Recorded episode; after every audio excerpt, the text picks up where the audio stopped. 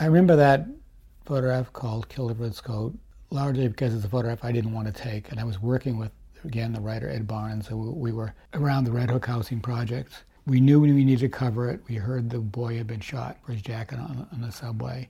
And I ran into the father of the boy who was killed, who turned out to be a very ferocious drug dealer, and told me he didn't know any reason why he should let me photograph him. And I said, I'm going to do it in a way that doesn't reveal his history. We will not tell him that he came out of a family of drugs, and we kept our word.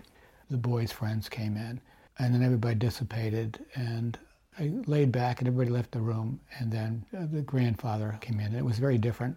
On one hand, it was the chatter, the tendency of almost theatrics that happened at funeral. Everybody feels they have to look a certain way. And the grandfather was just exhausted, and he was the true mourner. The photograph is a simple one, but I think it mimics ultimately what happens. There's a moment of anguish, the moment of expressed grief, and afterwards just a big empty spot.